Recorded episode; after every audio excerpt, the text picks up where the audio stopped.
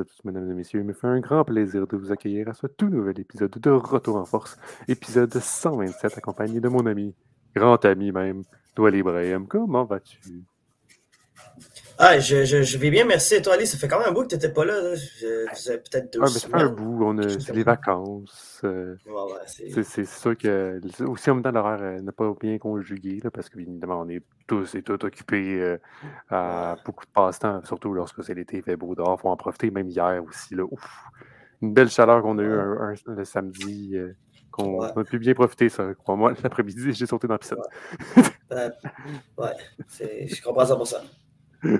Aujourd'hui, on est présent pour parler de sport. On va commencer avec le CF Montréal. Parce que le CF Montréal, euh, au début de saison, on disait que le, Stade Saputo était un, château fort pour Montréal. Les matchs à domicile, ils réussissaient tout le temps à l'emporter ou à faire match nul. Mm. Mais là, cette fois-ci, il doit aller. Ça va être deux défaites d'affilée au Stade Saputo. Et cette fois-ci, donc hier, euh, c'était contre le Atlanta United qui s'est terminé par la marque de 1-0.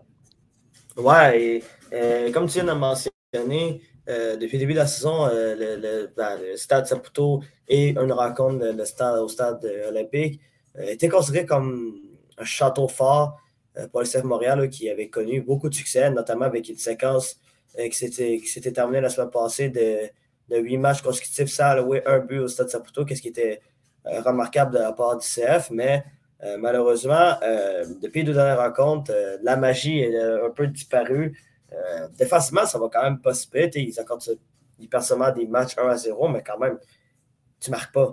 C'est le problème, c'est le problème majeur que le CF a depuis, euh, depuis quelques semaines, c'est que, euh, c'est le CF ne marque tout simplement pas.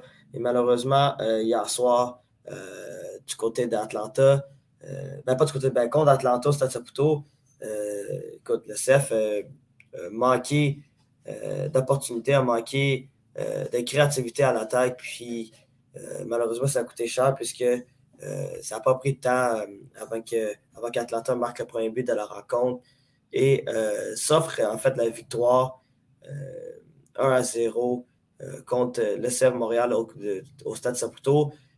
écoute, juste pour donner une statistique intéressante par rapport au nombre de buts que le CF a marqué cette saison, ils ont marqué 20 buts en 21 matchs. C'est-à-dire que le CF n'a même pas de moyenne d'un but par match pour vous dire à quel point que c'est difficile offensivement cette saison pour le CF Montréal. Euh, là, en plus, cette semaine, le CF a une grosse semaine. Euh, va jouer trois matchs euh, cette semaine, dont le dernier qui était, qui était hier contre Atlanta, mais par la suite, se déplace du côté de Chicago pour affronter le Fire de Chicago mercredi, puis se déplace du côté de Charlotte pour affronter le Charlotte FC le samedi. Donc, trois matchs. Le Charlotte FC est à domicile, justement. Ah oui, ah oui excuse-moi. Ouais. Ouais, excuse-moi. Ouais, oui, merci beaucoup. J'avais mal lu.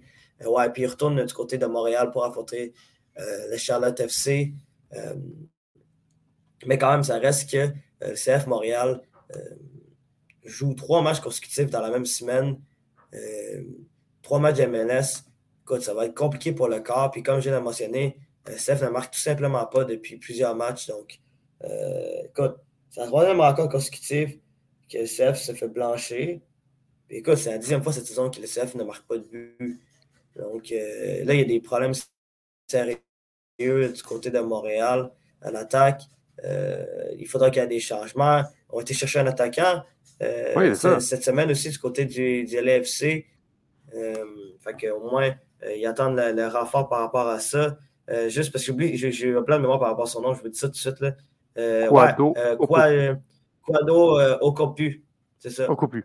C'est ça que le CEF a obtenu euh, mercredi dernier euh, du, euh, du, Los Angeles FC. Donc, écoute, ça va être intéressant de voir comment l'attaquant ghanéen va, va s'acclimater du côté de CF Montréal. On se rappelle qu'un peu plus tôt cette saison, quand le CF a décidé d'aller chercher Bryce Duke et, et Lassiter contre Kamal Miller, ça avait réveillé un peu les troupes. Puis, CF a commencé à être un peu plus créatif à l'attaque, mais euh, malgré ça, euh, malgré, malgré ces échanges-là, euh, CF qui recommence à, manquer un peu de jus, puis surtout à manquer un peu de créativité offensive. Et également, ben, Kyoto ne joue pas non plus, donc ça, ça n'aide pas pour, pour le CF Montréal.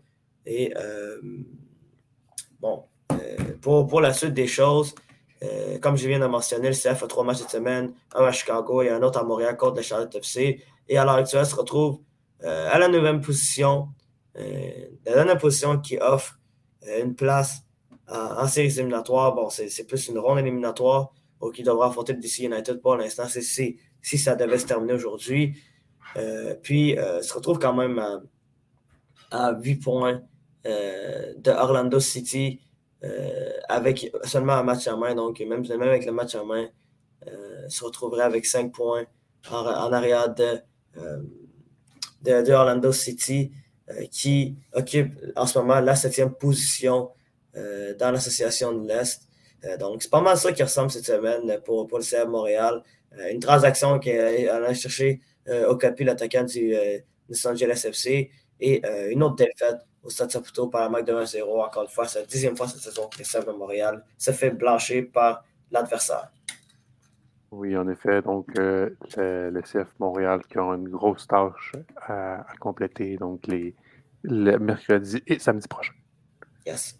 parlons maintenant de tennis parce que nous avions le troisième grand, grand chelem de la saison, étant le grand tournoi du Wimbledon, très réputé, très euh, emblématique le plus vieux tournoi au monde de tennis. il n'y a même pas de concurrence à avoir. Donc, euh, on nous avions Kivlin évidemment aussi sur gazon. Euh, écoutez, la, première semaine, c'est beaucoup résumé en un mot, pluie, je vous dirais, parce que le niveau horaire a été assez complexe parce qu'on a eu énormément de pluie en début de semaine. Donc, normalement, les débuts de semaine, c'est là où il y a le plus de matchs, bien évidemment. Donc, euh, la première semaine, donc, Lundi, il n'y a plus l'après-midi pendant tout le reste de la journée. Mardi, il n'y a plus quasiment toute la journée. Mercredi, il n'y a plus le matin, puis après, on était correct. Euh, donc, ça fait chambouler énormément d'horaires et les joueurs ont dû énormément s'adapter. Ça, ça a été très difficile pour plusieurs. Bon, après, il faut savoir qu'il y a deux, deux terrains qui ont un toit.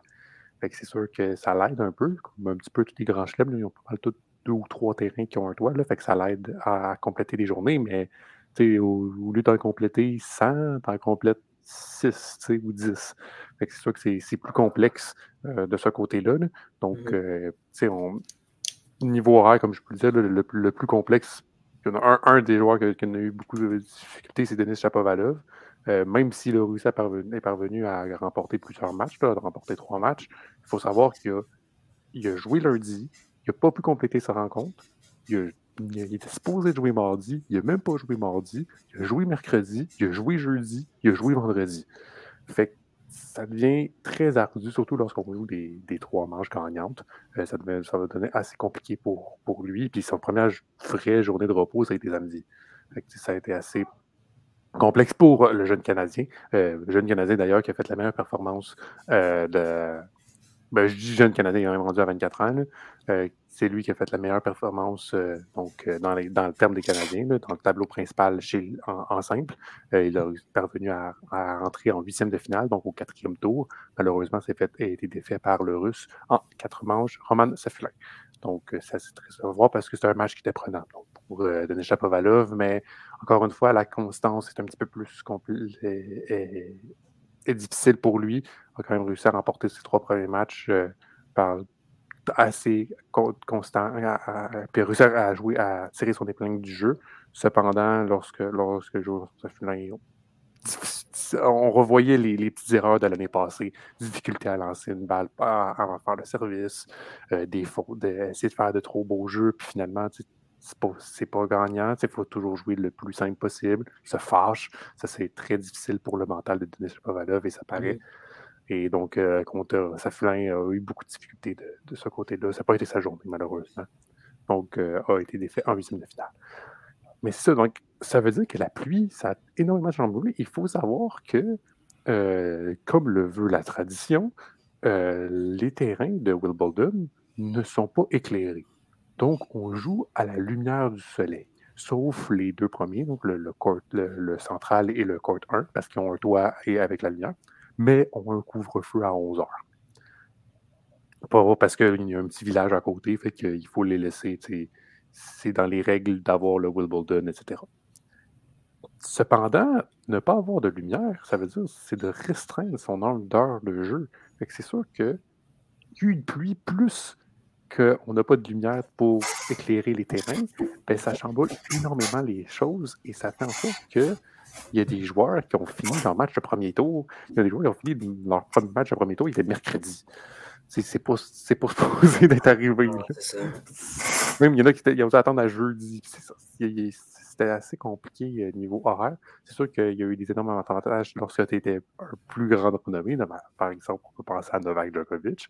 Novak Djokovic, lui, n'a pas été énormément impacté par cet horaire-là parce qu'il a toujours eu le plus grand avantage et ils ont donné le central. Fait qu'il avait tout un toit. Il a toujours, il a toujours réussi à finir ses matchs à l'heure. Fait c'est sûr qu'il a, été, euh, réussi à avoir un certain avantage avec ça. Sinon, euh, si on peut parler d'autres Canadiens, on avait euh, Félix auger qui était présent dans cette liste. Il faut savoir que Félix auger est encore eu des, encore des douleurs. On le voit, puis même là, il s'est fait sortir au premier tour. Tu le vois qu'il n'est pas encore à son 100%. Il faut lui laisser le temps. ça paraît que mal. Puis je pense que même là, il s'est retiré, il, s'était retiré à certains tournois avant d'arriver au Wimbledon. Il pensait être correct pour le Wimbledon.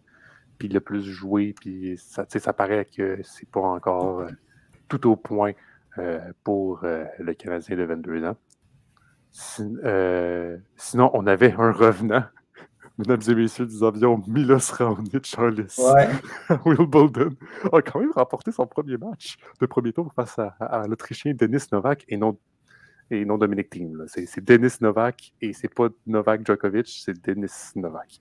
C'est un tout autre joueur, bien évidemment.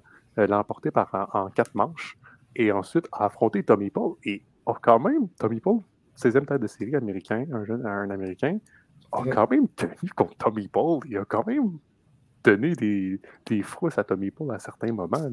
C'est ça, que, puis ça qui est très difficile avec euh, un, un Milos Raonic, c'est qu'il faut que tu brises son, service, son service. Et là, son service est encore très bon. Là. Juste pour vous dire, le match contre Denis Novak, il a fait 28 tasses. Et le match contre Tommy Paul, il en a fait 21. Juste en deux matchs, il y a, ben, il y a 49 tasses. Mais, en même temps, c'est ça qui. C'est ça qui crée un peu ces blessures. Là. Je m'en il doit tellement mettre de poids sur ses services que euh, un jour son épaule ne suivra juste plus. Mais c'était ça sa, spécialité. avant même ses blessures, c'était ça sa spécialité. Lui, c'était le service. Lorsque, lorsque tu voyais Milos Raonic, c'est probablement l'un des meilleurs serveurs qu'on a vu. Là, avec un John Isner. Ces deux, ces deux joueurs-là, c'est probablement les deux meilleurs serveurs qu'on a vus euh, qui étaient assez puissants. Là, puis les, on voyait les balles, les, plus, les, balles rentrer le plus rapidement. Et parfois, tu n'avais même pas le temps de l'avoir qui était déjà sorti. donc, c'est. Donc, mais quand même, un deuxième tour pour Milos Raonic, c'est quand même pas mauvais. C'est sûr de faire sortir en deuxième tour, c'est difficile. Mais en même temps, c'est Tommy Paul, 16e tête de série un peu plus complexe pour lui. Euh, comme euh, a mentionné donc aux journalistes que lui il voulait faire Wimbledon, Toronto, donc homme de manque national, et US Open, puis après il allait repenser à sa carrière.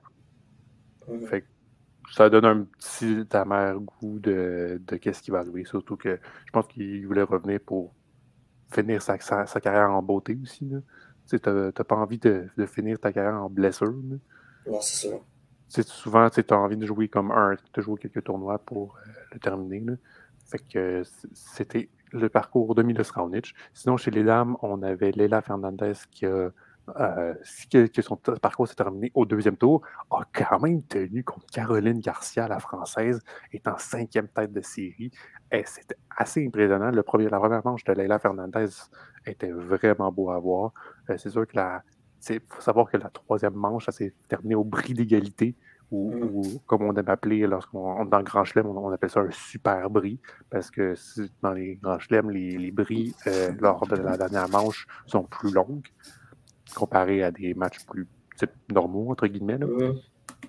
Fait que quand même tenu contre Caroline Garcia, qui, qui est bon, qui, a encore des douleurs à l'épaule, puis sais jamais comment elle va se sentir sur l'épaule, puis tu l'as. Mais ça reste que c'est un bon pas devant. Ça va prendre encore un petit peu de temps, mais tranquillement, pas vite, ça va se placer. Puis faut, faut, pas comme s'impatienter. Il faut juste lui laisser le temps qu'il faut pour qu'elle soit prête. Puis que, ça reste que. C'est des belles choses qu'elle montre. Puis après, il faut juste la constance. C'est surtout ça le problème. C'est ça qui est difficile lors des, lors des jeunes joueurs de tennis. Puis c'est de la constance. C'est de mm-hmm. réussir à faire de belles choses, mais constamment, puis de la, maintenir tout au long d'une année. C'est comme une Iga Tech ou un Novak Djokovic, par exemple. Euh, sinon, on avait la Canadienne Bianca Andreescu qui était également présente sur ce, tournoi, euh, a remporté ses deux premiers matchs de tour euh, et a terminé son parcours au troisième tour face à la Turque Ons Jaber. A quand même montré de belles choses contre Ons Jaber. aurait pu arracher la victoire à, Ons, mais malheureusement, ça n'a pas, été le cas. encore une fois, il faut, être patient. on dirait que je, me répète beaucoup, mais il faut savoir que ces, ces athlètes-là, le plus vieux, je pense, c'est Denis Chapovalov, a 24 ans. Après, Bianca, 23. Félix a 21, 22, puis Leila a 20. C'est des jeunes joueurs encore, puis il faut les laisser. Une fois qu'on on, va arriver vers une belle ère de tennis, je trouve. Puis il faut juste laisser le temps encore. Euh, un petit peu quelques années encore, euh, puis ça va bien se passer. Ouais. Euh, sinon, euh, Gaz là, est encore présent, bien évidemment, sur le tournoi. Euh, en train de jouer son match le quatrième tour. Euh, on a des Novak Djokovic aussi. Là, Djokovic a pas mal déroulé sur le tournoi. Présentement, n'a perdu aucune manche en ce moment. Et on a un Carlos Alcaraz qui a un petit peu plus de difficulté. Ouais, Il a réussi à remporter, mais tu le vois que c'est pas, pas du c'est pas du gazon. Tu sais, c'est du gazon, c'est pas, pas de la terre battue. Ouais, j'ai hâte de le voir après jouer contre Matteo Berrettini euh, le, lundi. Là, qui est, ça s'annonce être un, très beau match. Il euh, faut savoir que Matteo Berrettini est parvenu à remporter, a, parvenu à se tailler une place en finale en 2021. dans mes souvenirs. Ouais, ouais, 2021, ouais, contre Djokovic. Et c'est sûr que la personne à surveiller, les, les je l'ai parlé, c'est le Serbe Novak Djokovic. Il faut savoir qu'il a remporté Roland Garros et, Australie. S'il remporte le Wimbledon, il va y rester le US Open pour faire le Grand Chelem en un an. Ce qui n'a plus jamais été fait par Roger Federer, ce qui n'a jamais été fait par Rafael Nadal. Fait que c'est sûr que bien évidemment les yeux sont rivés euh, sur lui et voir les performances qu'il va faire. Mais présentement, ça s'annonce très bien pour lui. Après, ça va voir, ça va voir avec la deuxième partie. Euh, c'est là où est-ce que des, plus grands joueurs euh, vont, vont, se montrer, vont se pointer le nez face à, quand même le, 23, le, 23e euh, grand chelem de, de, Novak Djokovic. Ben, ben, face même plutôt au 24e, parce qu'il en a déjà 23.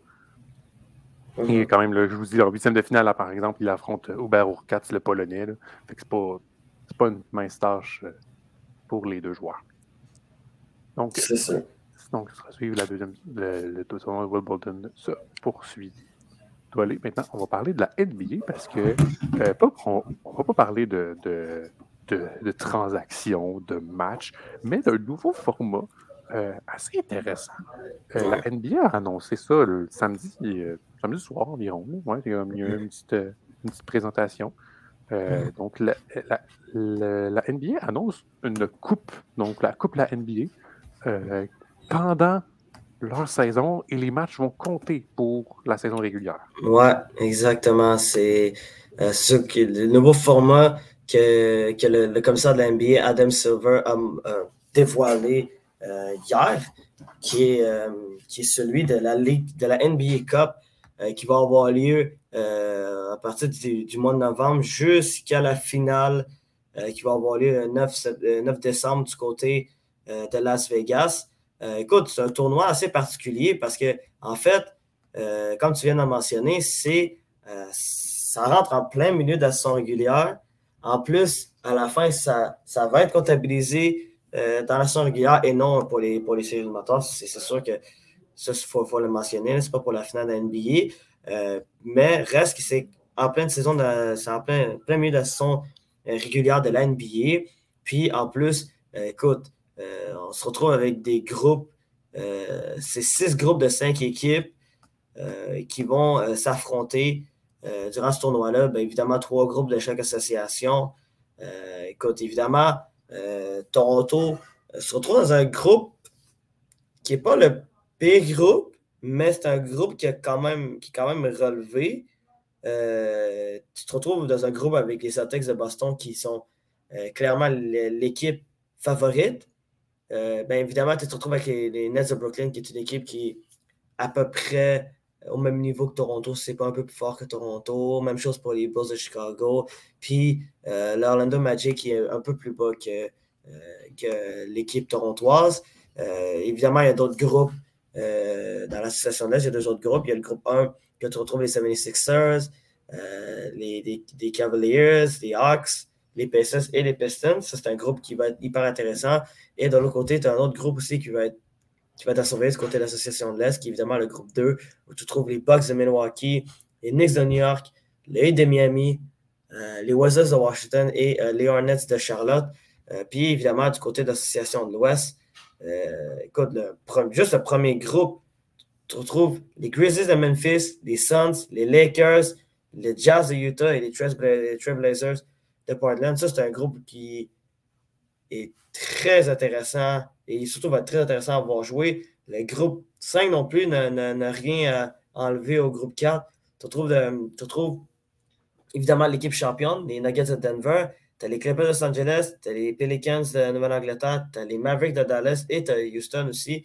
Euh, ça aussi, c'est un groupe qui va être super intéressant. Et tu as aussi le sixième groupe qui est le dernier groupe, celui, euh, ben, le dernier de l'Ouest, euh, avec, avec les Kings de Sacramento, les Warriors de Golden State, les Timberwolves du Minnesota, le Thunder d'Oklahoma City et euh, les Spurs de, San Antonio, avec évidemment leur nouvelle recrue, euh, le français Victor Wembanyama, qui, qui, a eu des difficultés à son premier match euh, hors concours en Amérique du Nord. Ça on, en parlera un peu plus en fait, dans, quelques, mois. de la transition de Victor Wembanyama dans l'NBA, mais en tout cas, son, il y a eu un petit faux départ Wembanyama euh, en Amérique du Nord. C'était pas la NBA, c'était un match hors concours euh, de, ce qu'on appelle la Summer League, où tous les jeunes s'affrontent.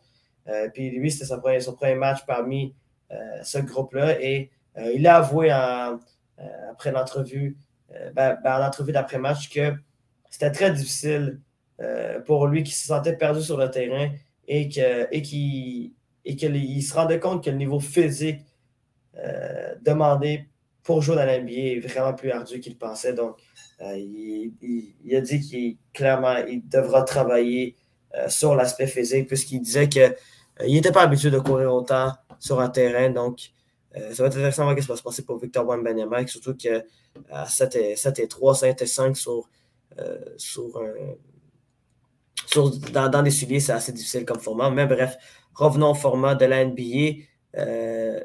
écoute, à la fin, euh, à la fin, ils jouent tous un contre l'autre, puis euh, c'est les six équipes gagnantes qui vont s'affronter en quart de finale, puis ainsi que les deux meilleures équipes ayant terminé en deuxième position des poules. Euh, test un peu, ça me fait un peu penser au format que, que l'UFA avait amené pour l'Euro 2016 en France, où que euh, où que, évidemment, tu avais les deux premiers qui se qualifiaient, puis euh, tu avais les deux meilleurs troisièmes qui se qualifiaient en huitième de finale. Dites-vous que ça ressemble un peu à ça avec la NBA, dans le sens que euh, les, six, ben, les, six, équipes, les six équipes qui vont terminer euh, première de leur groupe vont, vont, avoir une qualification encore de finale et les deux meilleures équipes qui vont terminer deuxième des groupes vont également avoir une qualification pour les quarts de finale. Euh, évidemment, les deux, euh, équipes, les deux équipes qui terminent deuxième vont affronter les deux meilleures équipes de celles qui ont fini, celles qui finiront première de leur groupe. Et par la suite, évidemment, après ça, c'est quart, demi-finale et finale. Ça, change, cette formule-là ne change pas. Puis, à la fin, l'équipe qui va rapporter ce tournoi-là à Vegas va rapporter à peu près 18 millions euh, en bourse. Donc, euh, chaque joueur recevra 500 000 pour, de, pour l'équipe ben, gagnante. Et euh, du côté de l'équipe perdante, chaque, joueur va recevoir 200 000 de la, de la NBA. Et pour les équipes demi-finalistes, elles recevront chacune 100 000 Chaque joueur recevra 100 000 et les joueurs des équipes qui ont perdu encore des finales recevront 50 000 Donc, écoute, c'est un format qui, qui est assez intéressant, surprenant de la, part de l'NBA. Adam Silva l'a avoué que ça faisait plus ça faisait 15 ans qu'il travaillait sur ce, format-là de, tournoi. Donc, ça va être intéressant de voir ce qui va se passer de, par rapport à, cet événement-là qui va arriver très bientôt du côté de l'NBA. Euh, surtout hâte de voir la réaction des joueurs parce que ça va être beaucoup de matchs qui vont être joués puisque euh, ils vont quand même jouer les 82 matchs de, de la mais ça compte plus saison. Le tournoi. Plus le tournoi. mais, ça compte dans la saison, c'est ça le truc, c'est que les matchs qui vont être joués dans le, tournoi vont compter pour la saison également. Ok, moi je pensais que, moi, je pensais que ce que j'avais lu, c'était que. Mais moi, c'est ce que j'ai euh, compris. moi, j'avais compris que au final, euh, oui, ça comptabilise dans son régulière, mais je pense que ça comptabilise plus sur le classement, plus que sur le nombre de matchs. Moi, je pensais que je vois ce tournoi-là, plus ils allaient jouer les 82 autres matchs de son. Mais que ça, ça va être à vérifier. Là. Mais, mais, moi, si j'ai compris, c'est que c'est comme ça, c'est comme compris dans le mm. dans, dans, dans, la saison. Sauf que je pense que c'est juste la finale qui compte. Le match ne compte pas. Après, ça, ça vérifie, mais c'est ça. Fait moi, surtout, ce que j'ai hâte de voir, c'est la réaction des joueurs. Oui, pour le nombre de matchs, mais ben, le nombre de matchs, je pense pas que c'est moins pire, mais le prix. Honnêtement, un LeBron James, il dire tu peux aller chercher 50 500 000 de plus, ça va toujours vraiment l'intéresser? Ça va pas l'intéresser. Tu sais, un LeBron James, un Stephen Curry, rajoute toute la liste du nombre des joueurs. Est-ce qu'ils vont, euh, vont, vraiment être intéressés par ce format-là? Parce que bien évidemment, eux autres, qu'est-ce qu'ils veulent? C'est être en forme et être prêts pour les séries de la NBA. Bon, après, il y a quand même un, bon espace entre les deux. Là. Mais je pense pas que les équipes voudront se tuer pour aller chercher, aller gagner le trophée. T'sais. Ouais, puis, puis gagner quelques points euh, au classement général ça dépend. Tu as mentionné, écoute, c'est sûr que le, prix au final est peut-être trop bas pour, euh, pour la qualité de ces joueurs-là. Puis ces joueurs-là peuvent se rendre compte que c'est des joueurs qui peuvent aller acheter des millions de dollars, puis tu leur, tu leur offres 500 000. Je sais pas, c'est comme quelqu'un, c'est comme, comme si on nous offrait 10 dollars à nous autres. Ouais, c'est ça. J'ai hâte de voir comment ils vont réagir face à ça. Puis, en même temps, ils ne voudront pas S'ils ne sont pas intéressés, ils ne voudront pas s'acharner euh, sur, le travail. après, qu'est-ce qu'il faudrait que tu leur donnes, c'est un, prix automatique, le gagnant une place en série automatique, peu importe ce qui arrive. Je ne sais pas où, tu sais, que je, lance ça dans les Je ne dis pas que c'est la meilleure suggestion au monde, mais ça donne un certain. Il faut que mm. tu essaies de leur donner comme un, quelque chose, peut-être pas en prix, mais en, quelque chose qui va être vraiment intéressant à aller chercher en termes de sport. Tu sais. Ah, clairement, mais ça reste que c'est quand même. Écoute, moi, je trouve que c'est un concept hyper intéressant. Je trouve que, écoute. J'aime ça, moi, les ligues qui essaient de créer quelque chose et d'essayer d'amener un peu de changement. Mais, euh, écoute, ça, reste. Écoute, tu ne peux pas créer du changement si les joueurs ne sont pas en accord. Donc, c'est intéressant de voir la réaction des joueurs face à ce nouveau format-là. Mais, euh, écoute, tu as déjà ça. Euh, tu as le play-in aussi qui a été racheté il y a deux ans. Euh, on verra ce qui va se passer. Euh, non, mais évidemment, je, lève mon chapeau à toute la NBA de, faire, de tenter des choses qui sont qu'on trouvait ça assez étrange à faire.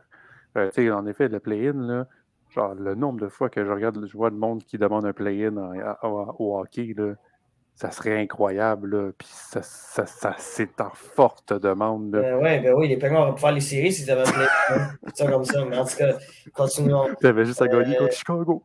Ben, c'est correct, chacun. Ouais, c'est ça, contre Chicago. Ben oui, ben ouais, les Penguins ont donné Connor Bedard aux Blackhawks. Bien, oui. Quand même, hein. Ben bref, euh, continuons. Euh... Non, mais puis en même temps aussi, puis ça, ça peut être intéressant, puis on ne l'a pas mentionné. Il faut savoir que euh, les demi-finales et la finale, donc euh, les 7 et 9 euh, décembre, vont se jouer au T-Mobile Arena à Las Vegas. Il faut savoir que la NBA n'a pas d'équipe présentement à Las Vegas. Aucune équipe, rien. Je pense que la plus, pro, la, plus proche, ça doit être quoi, San Antonio? Ça doit être, ouais, ça doit être San Antonio ou Phoenix, peut-être. Ouais, LA, genre. LA ou Phoenix? Ouais. moi, dans ma tête, à ce moment, je me train de me poser une question. Est-ce que ce n'est pas une tentative de rajouter une équipe à Vegas? Indirectement. Non, c'est sûr, sûr, que ça. C'est sûr que ce serait une destination logique pour la NBA. Euh, écoute, Vegas, on a vu avec le hockey à quel point, quel point ça a été bénéfique euh, pour l'industrie de hockey, puis au football aussi. Euh, Vegas commence à être une ville de plus en plus intéressante pour les équipes professionnelles. Donc, c'est sûr que ce serait quelque chose que la NBA envisagerait. Ça, je, je, suis certain à 1000 que ce soit. Mais, le Summer, même, même le, Summer, il joue à, il joue à, Las, Vegas. Je n'en veux pas.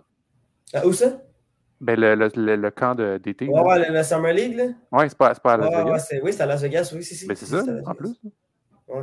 C'est à Las Vegas l'année passée? Euh, ouais, ben, je sais pas si l'an passé c'était le cas, mais je sais que c'est pas la première fois que c'est à Las Vegas, c'est sûr.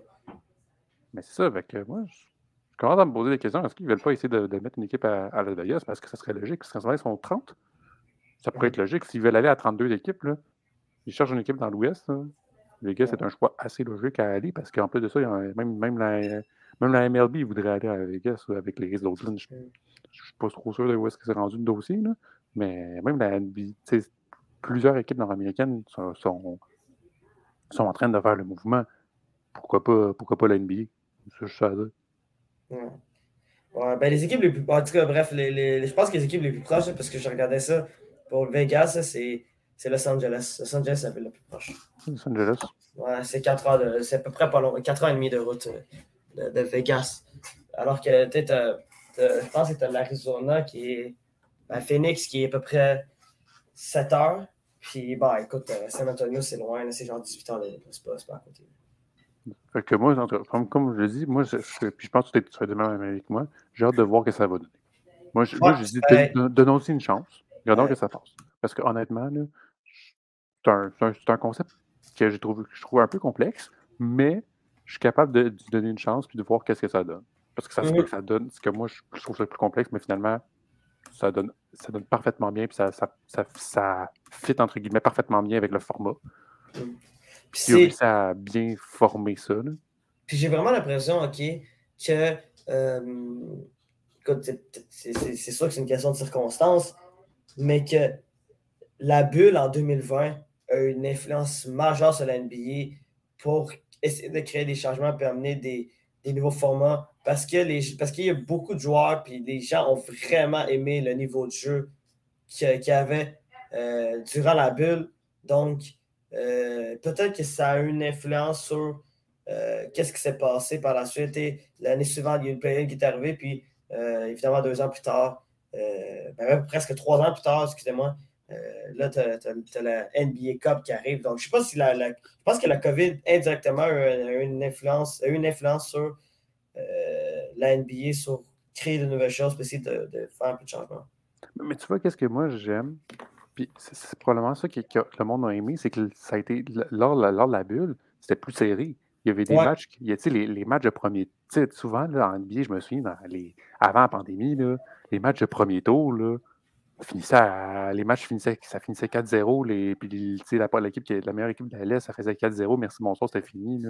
C'était, c'était pas des. Je me souviens, lorsque j'étais il y a 7, 8, 9, 10 ans, là, les, les, matchs de premier tour, là, c'était pas, pas très intéressant. Tandis que là, maintenant, avec la bulle, il y avait eu plus ça. Puis je trouve que c'est une bonne année pour introduire ça parce que je trouve que les équipes sont de plus en plus diversifiées et équilibrées, si je peux dire ça comme ça. bien évidemment, il va toujours avoir une équipe qui va sortir du lot, puis une équipe qui va moins bien sortir du lot. Ça, tu, peux, tu peux faire ce que tu veux, puis ça va toujours être comme ça. Mais je trouve que les équipes sont plus diversifiées d'année en année, puis il y a un équilibre qui, se, est en train de se former, on dirait. C'est pas, euh, c'est pas les. Euh, c'est pas. C'est pas les. C'est pas l'équipe à Stephen Curry qui décide de genre tout acheter tout le monde puis dire on va aller gagner un championnat, on va aller gagner des championnats. c'est là, les, les, les, belles années de, de, les belles années des Golden States là, c'était incroyable. Puis il n'y avait même pas de concurrence, on savait que c'était eux autres qui allaient gagner. Mais maintenant, je trouve que y a plus cet équilibre-là qui, donne un, aspect plus intéressant. Puis hâte de voir ce que le tournoi va faire. Donc, le tournoi va, commencer en novembre. Il va se dérouler pendant un mois. Que, ce sera à suivre. Parlons maintenant de la F1, parce qu'on avait le Grand Prix de Grande-Bretagne euh, qui s'est déroulé euh, à Silverstone, le Grand Prix mythique, bien évidemment. Euh, c'est quand même assez très attendu et les pilotes l'apprécient beaucoup parce que c'est le plus vieux Grand Prix au monde également. Donc, on a le plus vieux Grand Prix au monde et on a le plus vieux tournoi de tennis au monde, les deux en Angleterre. Donc, on a bien évidemment une victoire de Max Verstappen. Max Verstappen a quand même été concurrencé pendant cinq tours. C'était Lando Norris avec sa McLaren qui était, devant pendant cinq tours. Les cinq premiers tours du Grand Prix. Et ensuite, Verstappen est parti en fusée. Fait que... ensuite, c'était fini. Il n'y avait plus de compétition. Verstappen était juste tout simplement parti. Euh, on avait donc quand même une deuxième place de Lando Norris. Très un, un, départ assez complexe pour les McLaren, mais là maintenant, Grand Prix de Silverstone, euh, Lando Norris et Oscar Piastri ont fait 2 et 4. Donc, ça donne un cumulatif de 18 et 12 points. Ça fait un cumulatif de 30 points en un Grand Prix, ce qui est très bien pour McLaren, qui n'était pas très haut dans le classement. Ça fait de bons points pris. On a Lewis Hamilton qui est terminé en troisième position. Euh, Lewis Hamilton, en terrain connu, bien évidemment, euh, adore le Grand Prix de Silverstone, est à la maison en plus de ça. Euh, a remporté de multiples fois le, grand, ce, Grand Prix-là. On, a également l'autre Mercedes avec George Russell qui finit cinquième. la Red Bull de Sergio Perez en sixième place. Et les, la Aston Martin de Fernando Alonso, qui a eu un, Grand Prix assez complexe, a fini septième. Lando Norris a fini quatorzième de son côté. Donc, Aston Martin n'a pas connu un, très grand prix. Par contre, on a les Ferrari qui n'ont pas connu également un, de bons moments. Euh, donc, euh, Charles Leclerc et Carlos Sainz ont fini respectivement 9 et 10e, donc seulement 3 points pour euh, leur écurie. Un peu plus complexe pour eux. sinon, si on va dans le classement des pilotes, on a présentement Max Verstappen, bien évidemment, qui est devant avec 8 victoires et 10 podiums en discours. c'est pour vous dire à tel point que c'est une domination du néerlandais. On a Sergio Perez, un coéquipier qui est, qui est en deuxième position à 99 points d'écart. Et la Aston Martin de Fernando Alonso est troisième avec 118 points d'écart face au premier. Euh, Lance Stroll est huitième. Euh, sinon, on a la, dans le championnat des constructeurs, on a Red Bull Racing, évidemment, qui est premier avec 411 points et 200, devant, 200 points devant les Mercedes. Aston Martin est troisième. Ferrari est quatrième. Et McLaren est cinquième. Fait qu'un un, vraiment faux départ de McLaren, mais avec ce Grand Prix-là, a réussi à dépasser les Alpines, ce qui est excellent pour eux. Euh, on a également Williams qui est septième. C'est très rare de voir ça. On était habitué, bien évidemment, lors des dernières années, 2, 3, 4, 5 ans, euh, à voir les Williams directement dernier, en bas de peloton, là, très compliqué pour eux. Mais là, en ce moment, euh, donc les As, ben, égalisent plutôt les As euh, avec 11 points. La Alfa Romeo est à 9 points et la Fatori est assez complexe de leur côté, qui est à seulement deux petits points dans le championnat des constructeurs.